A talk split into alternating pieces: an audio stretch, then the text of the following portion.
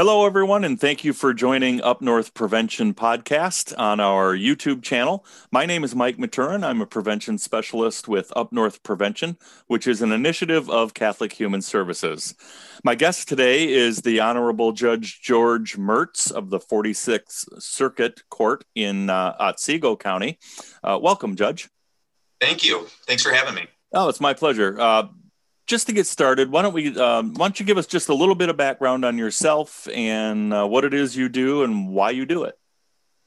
Sure. Well, uh, I graduated from law school from Michigan State in 2001. I served as a law clerk here in the 46th Circuit for a couple years, and then went into private practice and worked in private practice until 2013. Um, I was appointed to this position as 46th Circuit Court Judge in 2013. Excellent. Congratulations on that. Thank you. And uh, then now, so you you've gotten involved with a group called FAN, uh, Families Against Narcotics, and you are serving as its president, correct? Correct. Good. Why don't you, uh, give us a, just a little bit of information about FAN and what they do? Sure. FAN's an organization that started in uh, Macomb County in the town of Fraser a number of years ago and unfortunately, what happened in that community, there was a number of overdose deaths of, of young teenagers mm-hmm. um, in a short period of time. And it caused an alarm within the community and caused a group of community leaders, uh, local uh, city council members, local clergy, law enforcement, uh, substance abuse uh, counselors to get together to try and come up with some strategies of how to combat that problem. And it grew from there into a statewide organization, which is now uh, 23 different local chapters around the state. And the Otsego County chapter began um, this summer. Mm-hmm. And I think the newest one is just south of us in Crawford County. Yes, um, and they're growing as well. So that's a good that's a good thing. I think we need more of this type of thing uh, out there. Um, why why did you choose to get involved with FAN? Well, the, the the main goal of FAN is to provide education, mm-hmm. information, and resources both to individuals who are suffering from a substance abuse disorder and their family members. And so it, one of their goals along with providing that information is to reduce the stigma and help people mm-hmm. understand that number one this is a disease. Yep. and number two it's not something that that needs to be hidden or kept secret uh, within families. It's something that that happens to people of all different uh, demographic backgrounds socioeconomic backgrounds. Um, and so it, it, it's trying to reduce that stigma. The reason why i got involved in it is, is a couple reasons. Number one through my work as a circuit court judge, a great deal of my docket deals with people who have substance abuse disorders. Either they've committed a crime that's directly related to a controlled substance like use or possession or, uh, or delivery or manufacture, or they've committed another different type of crime, a theft crime, for example, in order to support uh, their substance abuse habit. Right. And so it's it's something that I see that crosses a lot of boundaries in my work. And so I had an interest in trying to figure out ways to deal with that outside of the criminal justice system, which really isn't meant to deal with addiction. You know, the criminal justice system is meant to um, punish and deter mm-hmm. uh, criminal conduct. And one thing that I think has been learned about substance abuse disorders is you can't just tell somebody to stop doing it. You can't put them in jail for a year and expect that they're going to come out and, and not have the problem anymore because it, it's too complex and it, it's not that easy. And so, it, to me, it's important to find ways to combat this within our community outside of the criminal justice system. Right. So there's that. And then I also have some personal experience. Um, unfortunately, I had a younger brother who was 14 months younger than me mm. who died in 2019 uh, from a combination of heroin and fentanyl uh, of an accidental overdose. And he battled his disorder for a long time. And, and I know just personal experience as a family member of someone with a substance abuse disorder that you, you don't know what to do. Families don't know what to do. You know, my mom, my sisters, myself, we all struggled with how do we deal with this? Do, do we try to help them? Do we give them money? You know, do we just completely cut off contact? What can we do? And, and, so one of the things I think is great about FAN is there is that family component to provide support and information education to the family members too, so that they don't do the wrong things and they, they can try to do the right things to help uh, their friend or loved one. So my involvement is based on those two different kind of um, aspects. Yeah. Well, thank you for sharing that. That's um, and sorry to hear about the loss of your brother. It's uh, there's way too much of that going on, um, which kind of brings me to my next point with this pandemic. Um, you know, and everyone being so isolated and uh, frustrated and getting depressed and all of that. We're seeing, at least in in my work, we're seeing a, a big spike in uh, substance use, um, in overdose, in depression, and suicide. Are you seeing that in on your end of things, on the law enforcement end of things? I am, and it's unfortunate because I I have cases scheduled, and I'll have a hearing that's canceled, and the reason is because the person's deceased, and it's from an accidental overdose. So I am I am seeing that. I don't know that it's any more uh, than it than it has been in the past due to COVID. Um, but I know that it's not stopping. COVID, right. the focus on COVID hasn't helped um, the problem with substance abuse disorder. Right. So uh, it, it's still there, and, and I think people have a tendency, and you know, understandably so, to kind of focus on the immediacy of the COVID problem. Right. But this this issue hasn't gone away, and people are still dying from overdoses. Right. Now, I know that um, the fan uh, group has all kinds of different programs available, uh, support type groups, uh, uh, public speaking type opportunities for for folks to come into organizations. Um, tell me a little bit about some of those.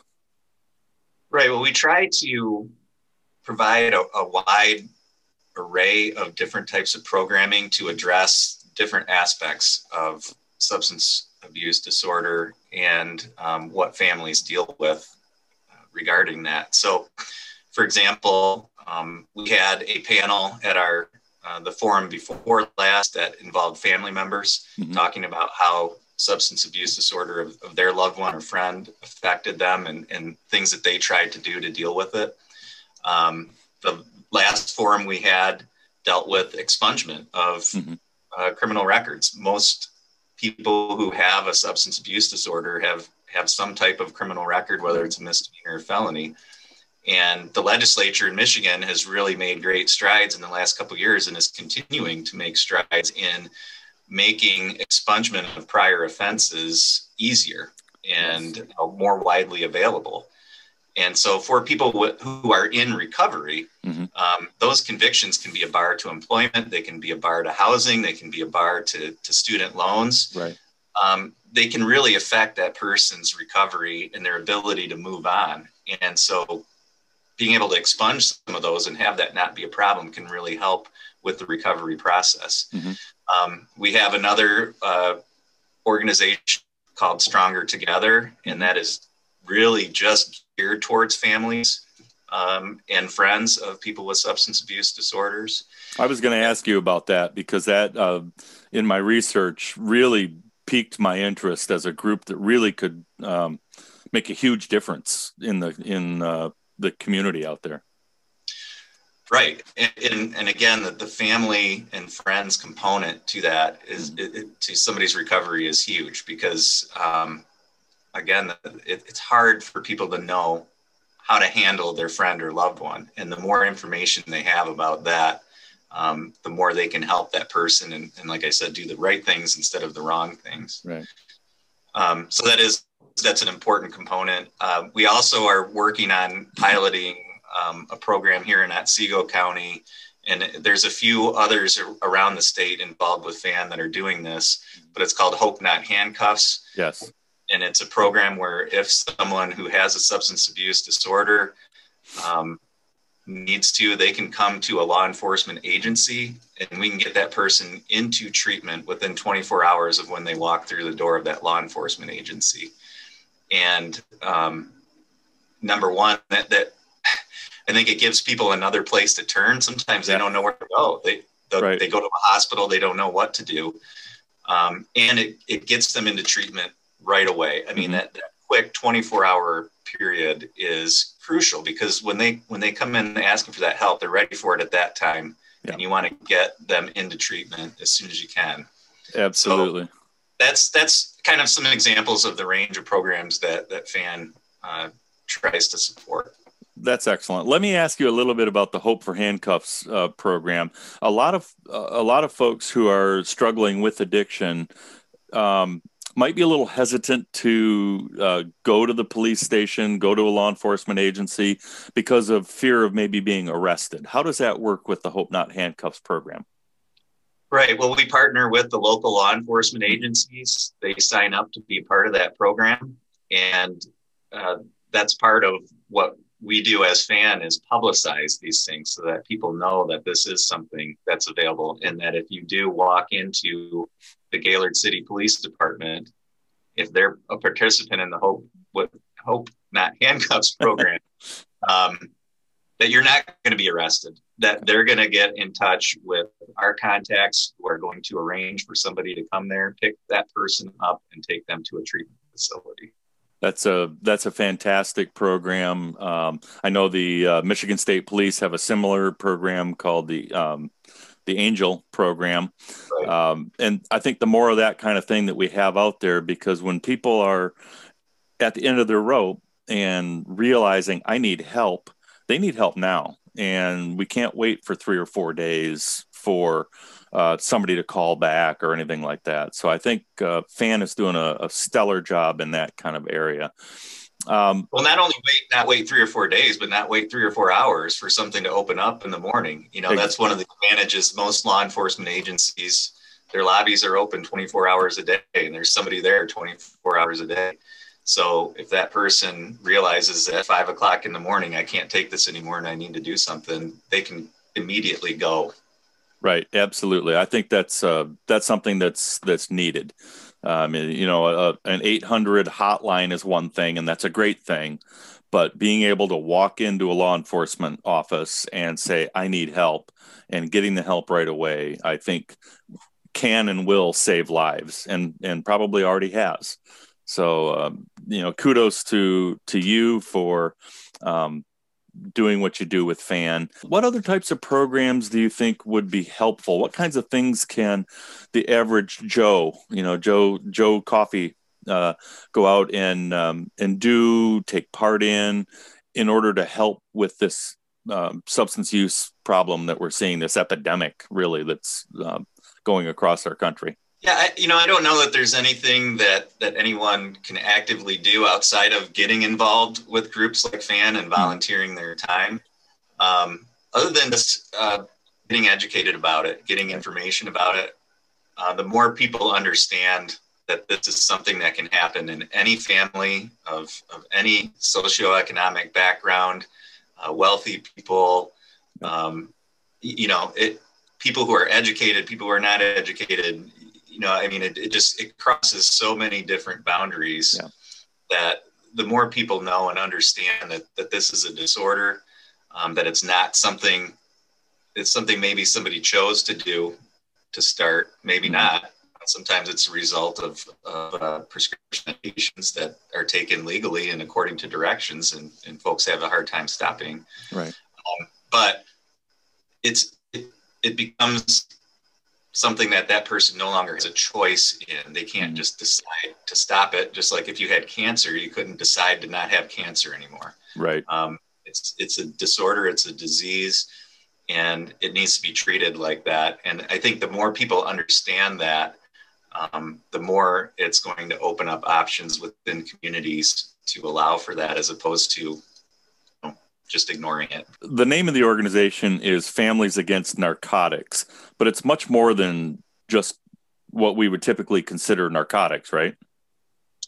Sure. I mean, this can, the main focus in, in what got fans started was the opioid epidemic mm-hmm. and the problems with heroin and fentanyl, and the fact that use of legal prescriptions can lead to abuse of street drugs and, and it was designed to combat that because that was the particular problem. But as it's grown, mm-hmm. um, it encompasses all types of substance abuse, whether it's alcohol, uh, opiates.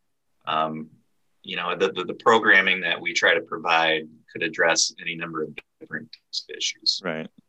How, if someone wants to get involved, uh, either as a volunteer or uh, as a family member of somebody who is struggling with addiction, um, how do they get involved in your chapter in Otsego, or if somebody's listening to this podcast from another part uh, of the world, um, how do they get involved? How do they seek out information?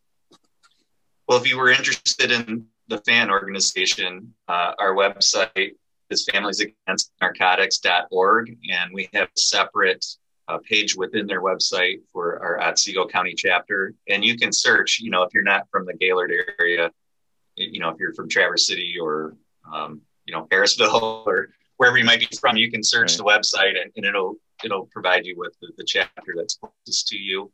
Um, each chapter also has its own Facebook page with upcoming events. Mm-hmm. It's updated regularly. So there's a lot of information out there about fans' activities and about the organization itself uh, if you wanted to get involved with that. Excellent. You know, I've said in uh, as a as a preventionist, I've said you know that that tackling this problem is is a multi pronged solution. We can't you know just arrest our way out of it. Um, we can't you know we, we have to have education we have to have law enforcement and and we also have to have treatment and so i think this the fan organization is providing a a big part of that support that uh, educational component as we do as prevention specialists. Um, you, of course, are a part of the law enforcement, but now you're also part of because you've seen it personally with your brother and and through your work. You've seen uh, that it, like you have said several times now, that it it's a disease. Uh, it's a disorder. It's not a uh, it's not a character flaw. It's uh, and it can happen to anybody. I mean, it can happen to grandma um, you know, has surgery, gets some Norco pretty soon, um, can't get off of them. So it, it, it knows no boundaries. Rich, poor, black, white, male, female, young, old. Um, you know, lawyers, doctors, mechanics, and garbage men. It it just um, it, it's not a uh, respecter of persons, if you will. Um, so I think uh, I I owe you a debt of gratitude for doing what you do and um, I think it's so important um, to have these kinds of opportunities. So I would encourage our viewers and our listeners. Um, if you don't have a fan chapter in your area, go to the familiesagainstnarcotics.org website, get some information. If it's something that you would like to get started, um, certainly uh, pursue that. If you're in our area um, of northern Michigan, the the Fort 14 of the 21 counties of northern Michigan, north of M55. Um, you can contact myself or go to our upnorthprevention.org website and um, ask for information, and we can help you kind of get things going that way. I appreciate you spending uh, some time with us today out of your busy schedule. I know with just two judges in your circuit, your dockets are probably overflowing, although without face to face. How are you working that? Are you doing um, mostly Zoom type hearings and arraignments, or? Uh, we are doing mostly Zoom. We're, we're trying to transition a little bit back into some of the in-person hearings, but I, there's going to be, I think, parts of the docket that will never fully go back to in-person, and I think that's a good thing. You know, yeah. I, I, think um, there there are certainly advantages to using this format, but yeah, that it's has not down at all. well, we appreciate you being with us, and I will forgive you from for being a, a Michigan State graduate. Um, we, my dad was a, a graduate of University of Michigan, and I spent all of my growing up years every Saturday at the big house. So, but I'm I have to be careful because I'm also on the advisory council for Michigan State University Extension. So, I, am a big tent uh, university man go. here in Michigan. So I, I, do appreciate your taking the time to be with us, to share this information, and to uh, to do what you do to make a difference in uh, those folks that are struggling with with addiction. So, thank you very much, Judge Mertz, for being with us. And uh, folks, if you have any questions, please feel free to go to upnorthprevention.org. You can email us from there, and uh, we will reach out back to you to um, to answer any questions that you might have. Again, thank you for joining Up North Prevention Podcast. You can go to our YouTube channel at Up North Prevention, and you can find uh, several videos on there. We'll be releasing new videos and podcasts every month. So look for that. And while you're there, be sure to hit the subscribe button and the bell icon so you can get notifications of any new videos that are released. Thanks again, Judge Mertz. And folks, we'll talk to you next time. Thank you. Take care. The Up North Prevention podcast is advancing substance use prevention efforts in northern lower Michigan and beyond. Learn more at upnorthprevention.org. Subscribe to Up North Prevention on YouTube or wherever you listen to podcasts, and we'll see you in the next episode.